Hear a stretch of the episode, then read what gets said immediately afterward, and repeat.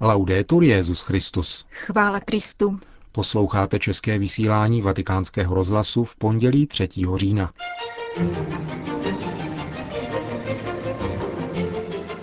V Krakově se koná kongres Božího milosrdenství. Česká biskupská konference vydala prohlášení, kterým reaguje na výroky profesora Halíka k letošním svatováclavským oslavám. O očerňování Benedikta XVI. jakožto podmínce mediální úspěšnosti uslyšíte nakonec v naší redakční glose. Hezký poslech vám přejí Jana Gruberová a Milan Glázer. Zprávy vatikánského rozhlasu. Itálie. Piemontská obec Ivrea se včera stala cílem tisíců poutníků z Latinské Ameriky, Afriky i Ázie u příležitosti blahoslavení sestry Antonie Marie Verny, zakladatelky Institutu sester lásky neposkvrněného početí z Ivreje. Beatifikaci v katedrále na nebevzetí Pany Marie předsedal vatikánský státní sekretář kardinál Tarcísio Bertone. Ve svého novou blahoslavenou nazval pokornou dělnicí na boží vinici, přemýšlivou i praktickou, skutečnou učednici moudrosti. Její pedagogická a katechetická činnost a rovněž služba nemocným je aktuální i v současnosti.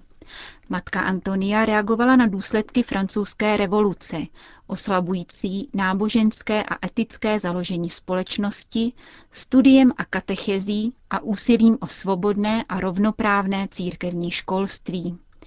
Také dnešní mladí lidé potřebují být vedení k setkání s Bohem a s láskou, která nesklame, zdůraznil vyslanec svatého otce při včerejším beatifikačním obřadu severoitalské řeholnice. Krakov. Už druhý světový kongres božího milosedenství se v těchto dnech koná v polském Krakově. Jeho účastníci navštíví také bývalý nacistický koncentrační tábor Auschwitz, aby zde společně světu vyprošovali pokoj a boží milosedenství. Z Krakova hovoří korespondent vatikánského rozhlasu Tadeusz Češlak. I riferimenti ai fatti concreti della vita personale e della storia del mondo Již od začátku kongresu je patrný zřetelný odkaz na konkrétní fakta z osobního života i soudobých dějin světa. Kardinál Josef Zen mluvil o potřebě milosrdenství mezi katolíky v Číně. Běloruský arcibiskup Kondruševič hovořil o zkušenosti s milosrdenstvím v bývalém Sovětském svazu. Jeden Albánec z Kosova mluvil o neuvěřitelné silniční nehodě, kterou zázrakem přežil, a o své konverzi z islámu. Jedna žena z Konga vyprávěla o svojí konverzi uprostřed komplikovaných rodinných vztahů. Anglikánský pastor poukázal na rostoucí zájem anglikánských kruhů o spiritualitu božího milosedenství. Posledním momentem kongresu před odjezdem do Auschwitz byla umílie lionského kardinála Filipa Barbaréna. Francouzský primas mluvil o božím milosedenství v dějinách spásy na základě Marína chvalospěvu Magnifikát. Svědectví o zkušenostech s božím milosedenstvím budou na kongresu pokračovat také zítra. Říká náš krakovský korespondent otec Tadeusz Češlak. San Galen. Rada evropských biskupských konferencí zveřejnila ve svém švýcarském sídle závěrečné prohlášení z letošního plenárního zasedání v Tyraně. Jehož hlavním tématem byla nová evangelizace. Evropští biskupové se rovněž zaměřili na dialog katolické církve s Evropskou unii v rámci Komise evropských episkopátů a seznámili se s činností Observatorie proti křesťanské diskriminace a intolerance v Evropě. Tato organizace má sídlo ve Vídni a vede ji právnička a teoložka Gudrun Kuglerová.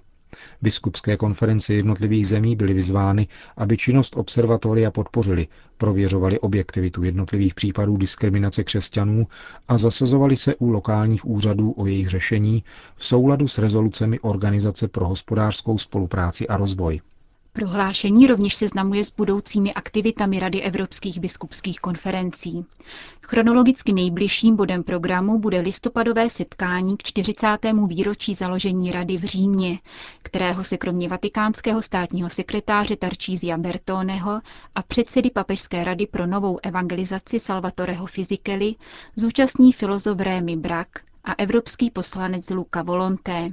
Příští zasedání Rady evropských biskupských konferencí se uskuteční za rok v St. Gallen u příležitosti 14. výročí příchodu irského mnicha svatého Havla. Německo. 3. říjen 1990 ukončil rozdělení Německa na dvě části a je připomínán jako Den německé jednoty. Němečtí věřící si včera připomněli ještě jedno významné výročí.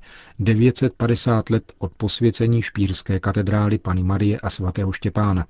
Svatý otec na slavnost vyslal svého zvláštního legáta, kardinála Waltera Kaspera, bývalého předsedu Papežské rady pro jednotu křesťanů. Ten ve své promluvě přirovnal románský chrám k symbolu církve, opakovaně procházející krizemi a neustále se obnovující. Posvícení pokračovalo přede dveřmi katedrály, kde se nachází kamenná číše, dom napf. V minulosti bývala plnívána rýnským vínem při každé volbě nového biskupa. Její obsah je bezmála 1600 litrů. Kvůli oslavám byl do kamenného poháru z hygienických důvodů vložen další umělohmotný s nižším tisícilitrovým obsahem.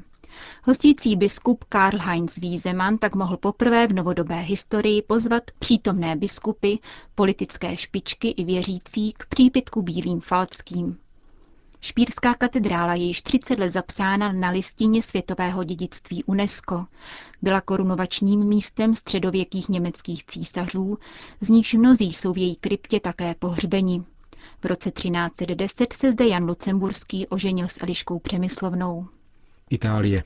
Období vážné ekonomické krize nám může posloužit k tomu, abychom si opětovně osvojili jeden výraz – střídmost, míní otec Enzo Fortunato, tiskový mluvčí františkánů v Asizi. Měli bychom tento odkaz svatého Františka uplatňovat v různých oblastech našeho křesťanského i občanského života, dodává. Svátek svatého Františka, patrona Itálie, se slaví zítra, avšak již dnes proudí k jeho hrobu poutníci z celého světa. Očekává se jich na 8 tisíc. Mnohem více se jich s poutním místem spojuje pomocí webové kamery, která na internetových stránkách františkánů přenáší záběry světcova hrobu. Tisíce lidí zasílají mailem své modlitby či prozby, uvádí pro agenturu Atom Kronos otec Fortunato. Peking.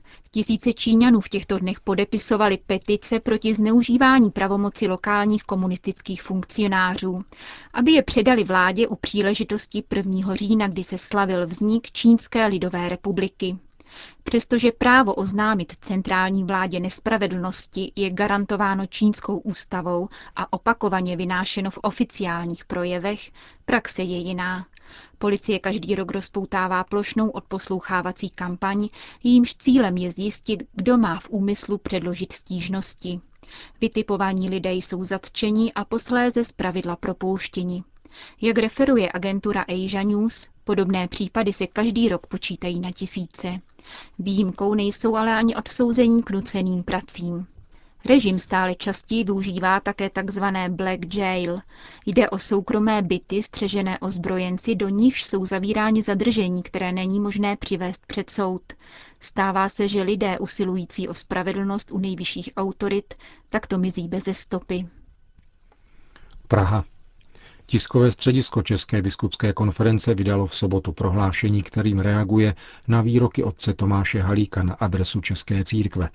Profesor Halík označil projev prezidenta České republiky při oslavách svatého Václava ve Staré Boleslavi za okuřování panovníka v duchu austrokatolicismu a za zneužití náboženské slavnosti.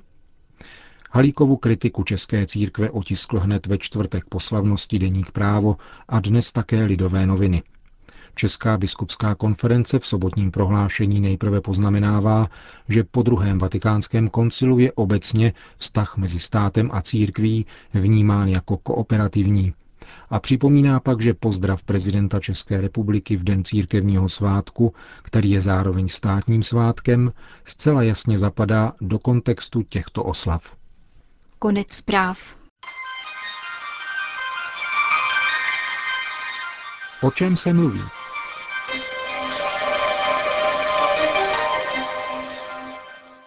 Jak získat pověst bystrého novináře a teplé místo v mediální sféře? Co dělat, když se s brusunovým diplomem v kapse chcete prokázat, že si poradíte i s tak ošemetným tématem, jako je církev a papež? Redakce britského týdeníku Catholic Herald si dala tu práci a proskoumala archívy hlavních deníků, aby poskytla návod k použití. Návod se i hned setkal s úspěchem. Záhy jej přebral dokonce i vatikánský oficiální deník Osservatore Romano. Tak tedy, za všech okolností nafukovat rozměry protipapežských protestů. Vezměme za příklad nedávné Světové dny mládeže v Madridu, kde počet protestujících nepřekročil ani čtyři setiny procenta účastníků setkání s papežem. Pět tisíc proti půl druhému milionu. BBC se soustředila téměř výlučně na ty první a systematicky ignorovala skutečný rozsah madridských událostí. Nejinak tomu bylo v Německu. Když proti papežovi demonstrovalo několik stovek lidí, BBC mluvila o mnoha tisících. Slovo mnoho si zapamatujte. Dělá lepší dojem než přesná čísla, zdůrazňuje londýnský týdeník. A máte-li pochybnosti co do faktických rozměrů protestů, či o tom, zda k ním vůbec došlo, pište obecně, přibližně. A nezapomínejte, že tak, jak křesťané budou připraveni nastavit druhou tvář, tak jejich protivníci vám nikdy neodpustí, že jste jim nevysekli povinnou poklonu a nevěnovali mediální pozornost. Telefon do vaší redakce nepomlčí ani na okamžik a nelítostní blogeři na vás nenechají nic suchou. Objevíly se hlasy o kritice papeže ze strany politiků nebo náboženských představitelů, pište o tom jako o faktech a nikdy nic nedementujte, kdyby se snad ukázalo, že se věci mají jinak. Zapamatujte si také slovo rozdělení. Mějte je vždycky na špičce jazyka. Skloňujte je ve všech pádech. Pamatujte si, že papež dělí a názory na jeho osobu jsou rozdělené. Míchejte různá křesťanská vyznání. Na lidi, kteří se v náboženství moc nevyznají, to dělá výborný dojem. Církev je rozdělená a rozbitá. Váš učitel žurnalistiky vás asi učil opatrnému nakládání s adjektivy. To ale neplatí pro spravodajství z náboženské oblasti.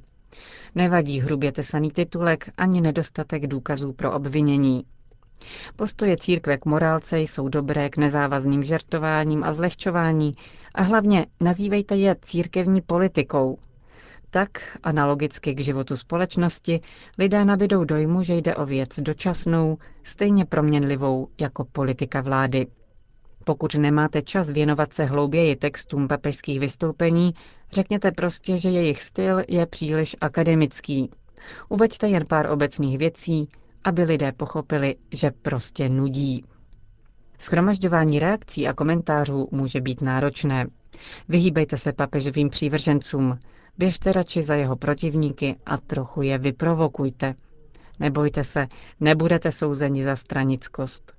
Když se omezíte jen na negativní hlasy, vaši čtenáři usoudí, že každý soudný člověk prostě myslí takhle. Při výběru fotografií berte ty, které zabírají papeže ze zadu. Jsou perfektní. Navozují dojem, že je izolovaný a nepopulární. Nedejte se zavést těmi lidmi z jeho blízkosti, kteří ho označují za energického člověka s mnoha obdivovateli. A ještě jedna věc. Často připomínejte Adolfa Hitlera. Zprávě o papeži, ve které se alespoň jednou neobjeví tohle jméno, něco chybí. Nestrácejte čas z detaily papežské biografie, jakože do Hitlerjugend byl zapsán proti své vůli. Pro vás platí prostě to, že do ní patřil. A pokud se vám podaří v jednom odstavci zmínit Hitlera a nacismus dvakrát, můžete se spolehnout na zvláštní bonus. Rady pro mladé novináře najdete ve verzi ještě podrobnější na stránkách nedělního vydání Osservatore Romano nebo na internetových stránkách Catholic Herald. Jejich autorem je anglický publicista Milo Janopoulos a jak sám uvádí, jeho závěry jsou výsledkem pečlivého studia článků věnovaných papežovi v britském tisku.